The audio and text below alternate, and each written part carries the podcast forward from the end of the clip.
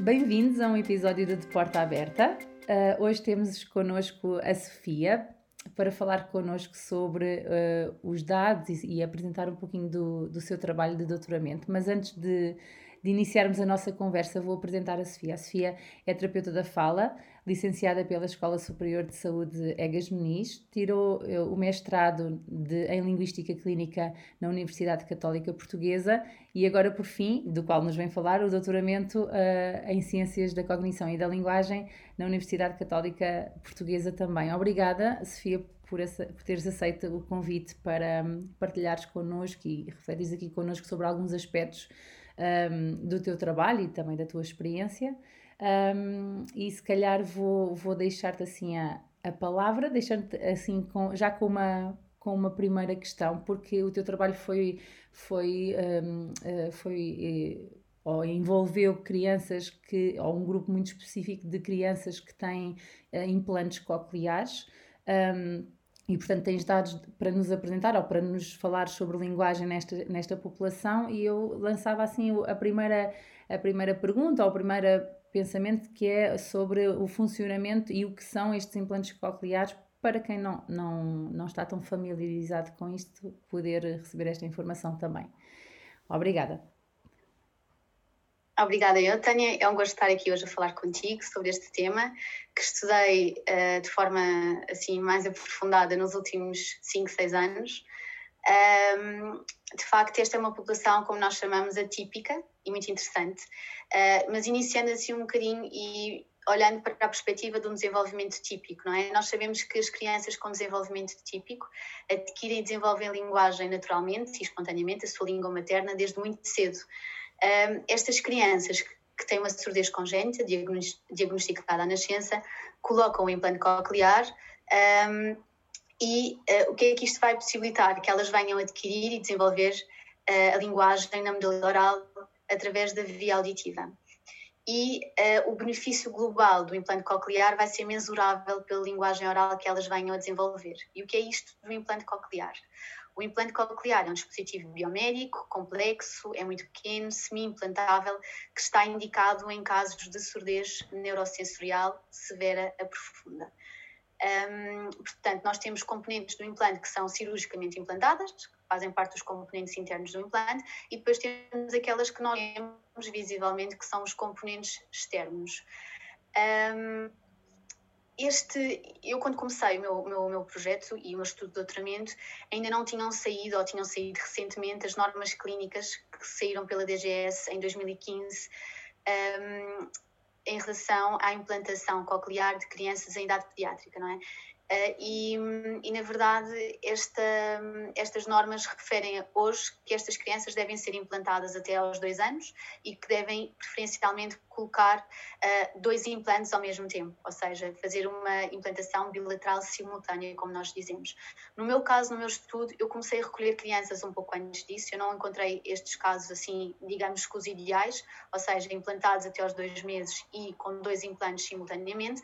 Eu tenho casos de crianças com implantação unilateral e tenho casos de implantação bilateral, mas sequencial, ou seja, tenho crianças que foram implantadas num primeiro momento, puseram um implante e uh, entre um a três anos depois puseram um segundo implante. Sim, também tenho. Um, também tenho essa mesma experiência, não é? De crianças que não fizeram simultaneamente. Eu acho que podia ser só, desculpa interromper-te, mas estava aqui a pensar que, que pode ser interessante nós uh, refletirmos só um bocadinho sobre porque é que, pelo menos para a linguagem, para além de outros aspectos que são importantes, porque é que é tão uh, necessário ou, ou quais são Uh, o, o, que é que um, uh, este, este, estes implantes tão precocemente, aos dois meses de vida, o que é que podem trazer na vida destas crianças? Ou o que é que se espera? Porquê tão cedo, não é? Porquê ao mesmo tempo? Eu acho que podíamos só refletir um pouquinho sobre isso.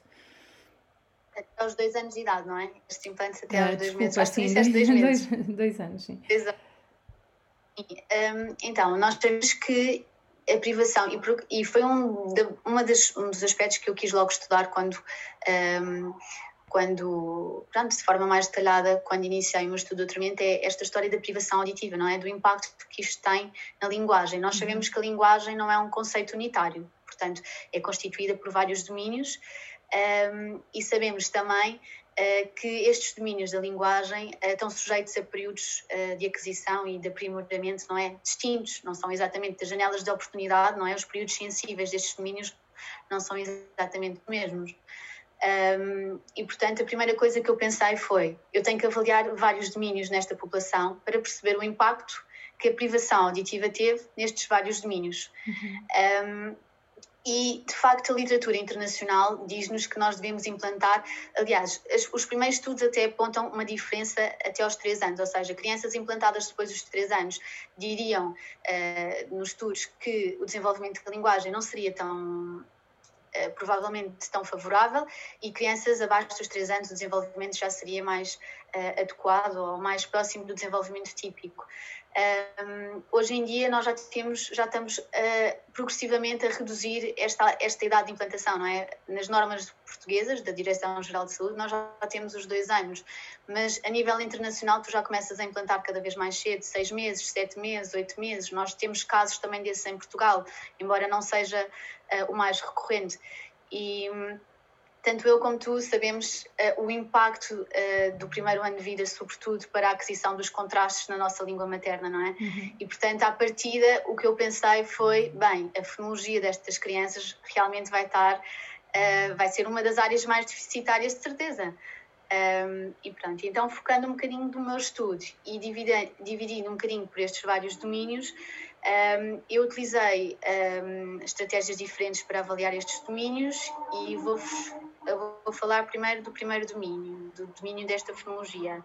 Então, eu recolhi 19 crianças, 9 crianças, e o que eu Olha, queria perceber deixa era, dizer em uma coisa, deixa só que a imagem está a parar um bocadinho. Ok, acho que já está. Okay. Podes continuar, depois eu corto este bocadinho. Então, um, em relação ao domínio da linguagem, eu recolhi então 19 crianças e estas crianças um, eu dividi uh, o grupo, dividi este grupo em dois subgrupos, o grupo das crianças que tinham menos experiência auditiva e o grupo de crianças com auditiva através do implante. Nós chamamos de idade auditiva uhum. o tempo que decorreu desde que elas começaram a usar o implante, não é? E fiz esta divisão tendo por base este tempo de experiência com o implante coclear.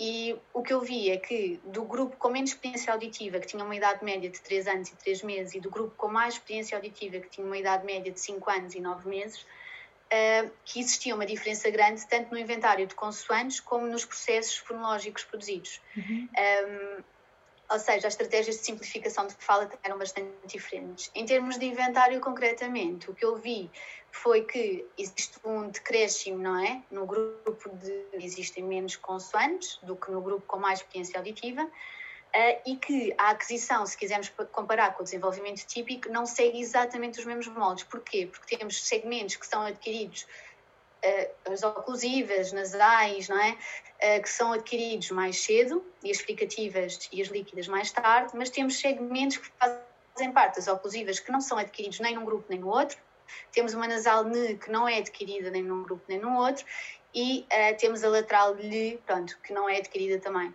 Mas de facto não é expectável, por exemplo, um segmento como o D não seja adquirido num grupo de uhum. crianças com uma idade auditiva média de 5 anos e 9 meses. Um, isto levanta-nos um, muitas questões e um dos depois de, de muito estudo e de reflexão uh, chegarmos à conclusão foi que é possível que estas dificuldades se relacionem com o ponto de, de articulação, uh, sobretudo por, uh, por exemplo, no caso do D, do N, por serem pontos coronais e, portanto, movimentos mais indiferenciados da língua, e é possível que por isso estas crianças tenham mais dificuldades em processar este tipo de segmentos também. Uhum. Um, além de estarem já privadas auditivamente e não terem as representações no primeiro ano de vida. Uh, portanto, temos aqui alguns fatores que podem, de alguma forma, minar este desenvolvimento.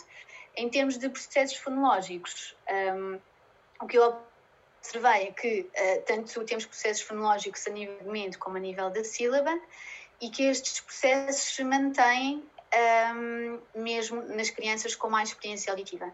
Uh, o que é que sai em termos de a nível, a nível de sílaba, mantém-se tudo, as crianças não conseguem ultrapassar estas dificuldades, mas também se tivermos em perspectiva o desenvolvimento típico, não é? Só é estável que as estruturas ou que os processos de simplificação de fala a nível da sílaba estejam totalmente um, ausentes. Ou seja, acho que podemos dar assim alguns exemplos práticos. Uma coisa como prato passa a pato, por exemplo, não é? Uma coisa como esta, poderia ser este exemplo. Certo. Mas Sim, mas mais do que isso, imagina, a nível da sílaba, elas fazem uma coisa que é muito comum em idades muito precoces do desenvolvimento, como por exemplo, se não conseguem lidar uh, com a estrutura, imagina, em cabelo, não conseguem com o segmento L, elas não substituem, elas omitem, omitem. elas uhum. fazem KB, U. Uhum. E, U. E depois fazem também uh, outra coisa que é quando existem ataques vazios, por exemplo, em olho, elas utilizam têm que substituir aquilo por um ataque simples. Então fazem, por exemplo, colho. Uhum. Ou seja, adicionam uma, aquilo que as crianças mais pequeninas fazem, ou seja, adicionam ali uma consoante porque preferem esse, esse tipo de estrutura silábica, não é? CV, CV, consoante vogal, consoante vogal, consoante vogal. Sim, é aquilo que elas dominam na verdade e, portanto, vão utilizar Exato. aquilo que dominam. Uhum. Pronto em termos de, de, de, processo a nível uh, do segmento, o que é que elas mantêm mesmo no grupo de crianças, uh, o, que é que, o que é que neste grupo com mais experiência auditiva mantém? Mantém o desvozeamento, mantém a anteriorização e mantém a semifocalização da líquida. Pronto, a semifocalização da líquida, nós estamos à espera, não é? Porque isso também acontece até idades muito avançadas no uhum. desenvolvimento típico. Ou seja, uma coisa como Mas... palhaço ser uma coisa como palhaço ou uma coisa como, por exemplo. Sim, mantém-se. Agora, o desvozeamento e a autorização, olha, falando primeiro na autorização porque é mais simples, portanto, isto é, é sabido, não é? As crianças com surdez, tudo o que é suporte visual é mais fácil, não é? Portanto, estes processos um, de interiorização acontecem porque elas têm de alguma forma uma referência e, portanto, vão interiorizar tudo que conseguirem e, que fizer sentido, elas vão fazê-lo.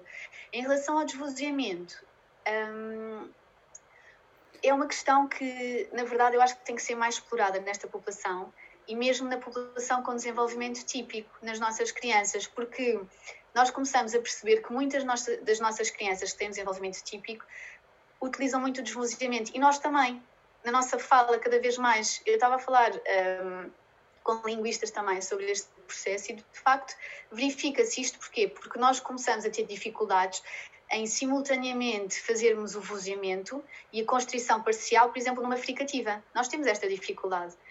E, e não sou eu a primeira a relatar, um, Ana Margarida Ramalho também já o fez. Uh, por exemplo, ela, eu acho que ela referiu, por exemplo, na palavra neve, que as crianças com desenvolvimento típico uh, diriam qualquer coisa como neve, uhum. não é? Uh, e eu voltei a ver isto, mas nesta população. E a questão que eu pergunto é: eu não sei se isto é por elas de facto ouvirem. Uhum. Um, ou se é um processo se... que, é, é, que até é típico da nossa, do nosso desenvolvimento, não é uma coisa que seria esperado. É? Também. Sim.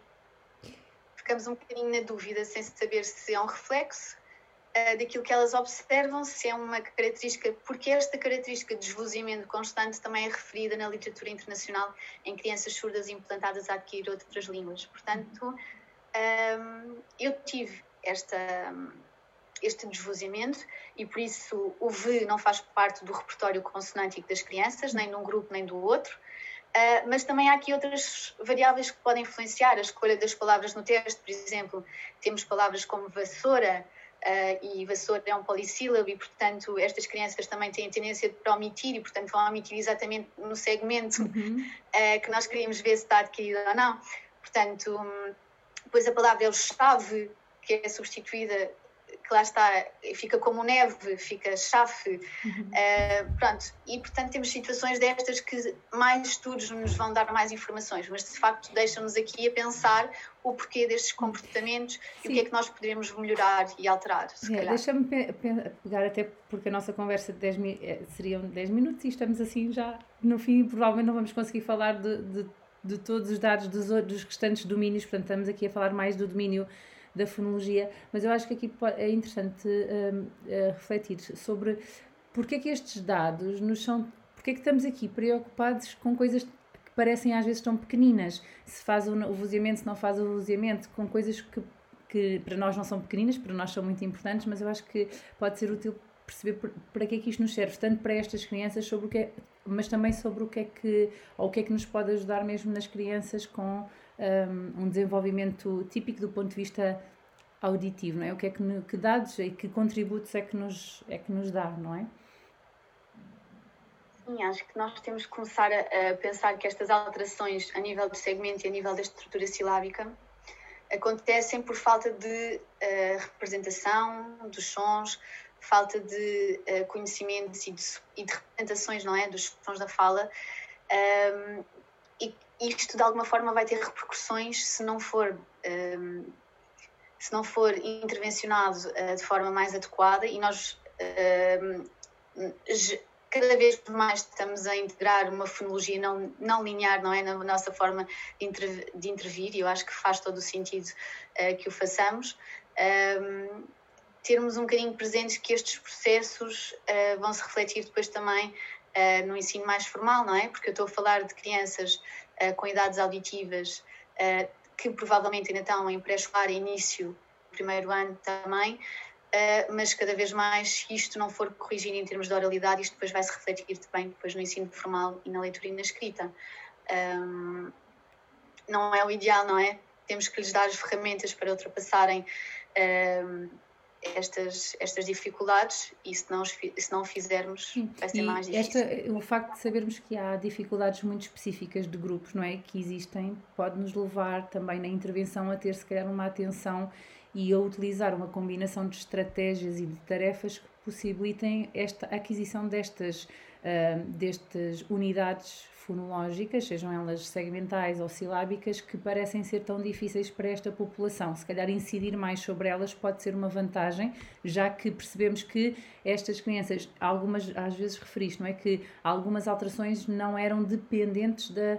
Ou seja, ambas, ambas, ambos os grupos tinham esta mesma alteração, não é? Portanto, então é, temos que lidar com elas de uma forma diferente, não podemos achar que só a recepção de informação é suficiente, temos que trabalhar com elas de uma forma distante eh, diferente. Se calhar há outras, como por exemplo, isso é, eh, parece que estas crianças, e até porque utilizam provavelmente, imagino eu, a modalidade sensorial da visão, não é? Tudo o que é mais anterior, elas adquirem com mais facilidade. Então, se calhar, na intervenção que nós construímos, temos que ter isto em noção, de que tudo aquilo que é mais anterior é mais fácil e eles terão mais capacidade de, de adquirir, e tudo o que for tiver outras propriedades, se calhar mais posteriores, precisam de outras estratégias e precisam de muito mais informação uh, para, para, para a construção deste conhecimento, não é? E os teus dados mostram-nos quais são uh, uh, as dificuldades específicas destas crianças, não é? Eu acho que este é o contributo, um do, ou um dos contributos, e só estamos aqui a falar da fonologia, porque eu sei que tens muito mais dados sobre a linguagem toda nestas crianças, não é? E eu queria só reforçar no que tu disseste, elas de facto, uh, imagina, tudo o que é uh, anterior, elas são, pronto, um, eh, têm essa tendência, não é? Para anteriorizar, porque têm esse suporte, essa ajuda visual, e, mas o segundo ponto é mesmo a parte posterior. Elas começam a perceber que existe aqui um esforço muscular posterior e, portanto, isso também de alguma forma as ajuda. Depois a parte coronal fica ali no meio. Portanto, temos o anterior, o posterior. Não se vê, não tudo se vê, é... muito bem, não é? Fica ali. E Portanto, há ali uma falta de alguma informação e estes movimentos indiferenciados da língua, neste ponto, para elas é mais problemático. E, e, e, eu acho que é isso que, que reflete mesmo estes resultados, não é? Porque elas não conseguem. Portanto, temos crianças com 5 anos, média de 5 anos e 9 meses de idade auditiva, que não conseguem produzir um D, que não conseguem produzir um N. Uhum. Um, quer dizer, não é expectável, não é? Não estão claramente a seguir aquilo que é, é o desenvolvimento típico, mas por outro lado já têm segmentos de aquisições mais tardias. Uhum. Um, é difícil explicar um bocadinho estes resultados, mas de facto Uh, só estudando mais um pouco, eu acho que nós vamos conseguir ir um bocadinho mais longe neste caminho. Uh, e, o teu, e o teu trabalho já foi um grande contributo para este, para, para este entendimento e maior conhecimento sobre dificuldades específicas destas crianças, não é?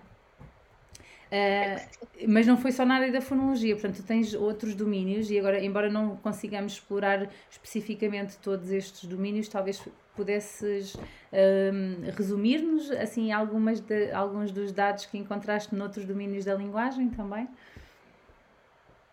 Um, então, uh, na parte dos outros domínios da linguagem que eu fiz no meu estudo empírico foi utilizar grupos de comparação, portanto, tinha o grupo experimental e grupos de comparação, e o que eu quis perceber e avaliei nesses casos longitudinalmente como é que estas crianças progrediam em termos de desenvolvimento lexical, morfossintático e pragmático. Uhum. Uh, e aquilo que eu vi é que o desenvolvimento morfossintático, tal como aconteceu também para o fonológico, é das áreas mais deficitárias, de alguma forma, Uh, e das áreas que são mais suscetíveis à idade em que a exposição à língua acontece. E isso reflete-se nos resultados, tanto a nível de compreensão como a nível de produção. A nível de compreensão de estruturas complexas, elas têm muitas dificuldades em compreender passivas, em, em compreender relativas, em compreender as estruturas correlativas, uh, e isto, um, ehm, supostamente, não é? Acontece por, por pelas competências de memória limitadas que estas crianças têm. Hum. Um, em termos de produção, uh, têm muitas dificuldades uh, na produção de conjunções, preposições, uh, flexão verbal e nominal também têm dificuldades. Um, e o que é que se verifica? Que estas dificuldades um, são mais marcadas com o passar do tempo, portanto, elas não conseguem de facto evoluir. Uhum. E e começam, como este estudo, esta parte do estudo foi longitudinal, eu consegui perceber que não existiam diferenças significativas no primeiro momento, já existiam num segundo, uhum. uh, com o grupo de comparação. Em termos de desenvolvimento lexical, elas conseguem acompanhar os pares uh, com desenvolvimento típico emparelhados por idade auditiva, uh, mas não por idade cronológica, ou seja, não é equiparável ao tempo que têm de idade cronológica, e em termos de pragmática também não temos grandes dificuldades e elas conseguem de alguma forma acompanhar os pares uh, empalhados por idade auditiva, mas não novamente por idade cronológica. Bom, isto foi um belo resumo. tenho a certeza que se conseguisse explorar cada um destes domínios, tenho a certeza que teríamos, eh, terias muitas informações muito específicas sobre cada um destes domínios que são tão úteis para, a nossa, para o nosso planeamento da intervenção e para o entendimento do desenvolvimento da linguagem, mesmo para as crianças, uh, mesmo para as crianças uh, sem uh, dificuldades auditivas, para nós, para nós entendermos como é que isto da linguagem funciona, não é? Como é que isto, quais são as, as pistas as, que as crianças recorrem, o que é que elas precisam, quanto melhor nós entendermos isto, quanto mais entendermos isso, acho que mais eficaz vai ser o nosso, o nosso trabalho também. Uh, tanto com uma população com implantes ou com uma população sem implantes. Por isso, uh, desde já, obrigada pelo teu contributo com o teu trabalho. Uh, sugerimos a todos aqueles que estão interessados em saber mais especificidades que leiam o teu trabalho, que, que vai estar disponível também, não é? Sim, vai estar disponível, mas ainda não está. Mas pronto, algumas pessoas já me foram pedindo e eu fui falando com elas sobre o tema, mas falta só os ajustes porque a defesa foi recentemente. mas vai estar, algumas, mas vai estar sugeridas pelas arguentes ainda estão em processo, mas sim. Sim, obrigada, obrigada, Fê. E a todos que nos estão a acompanhar, até ao próximo episódio.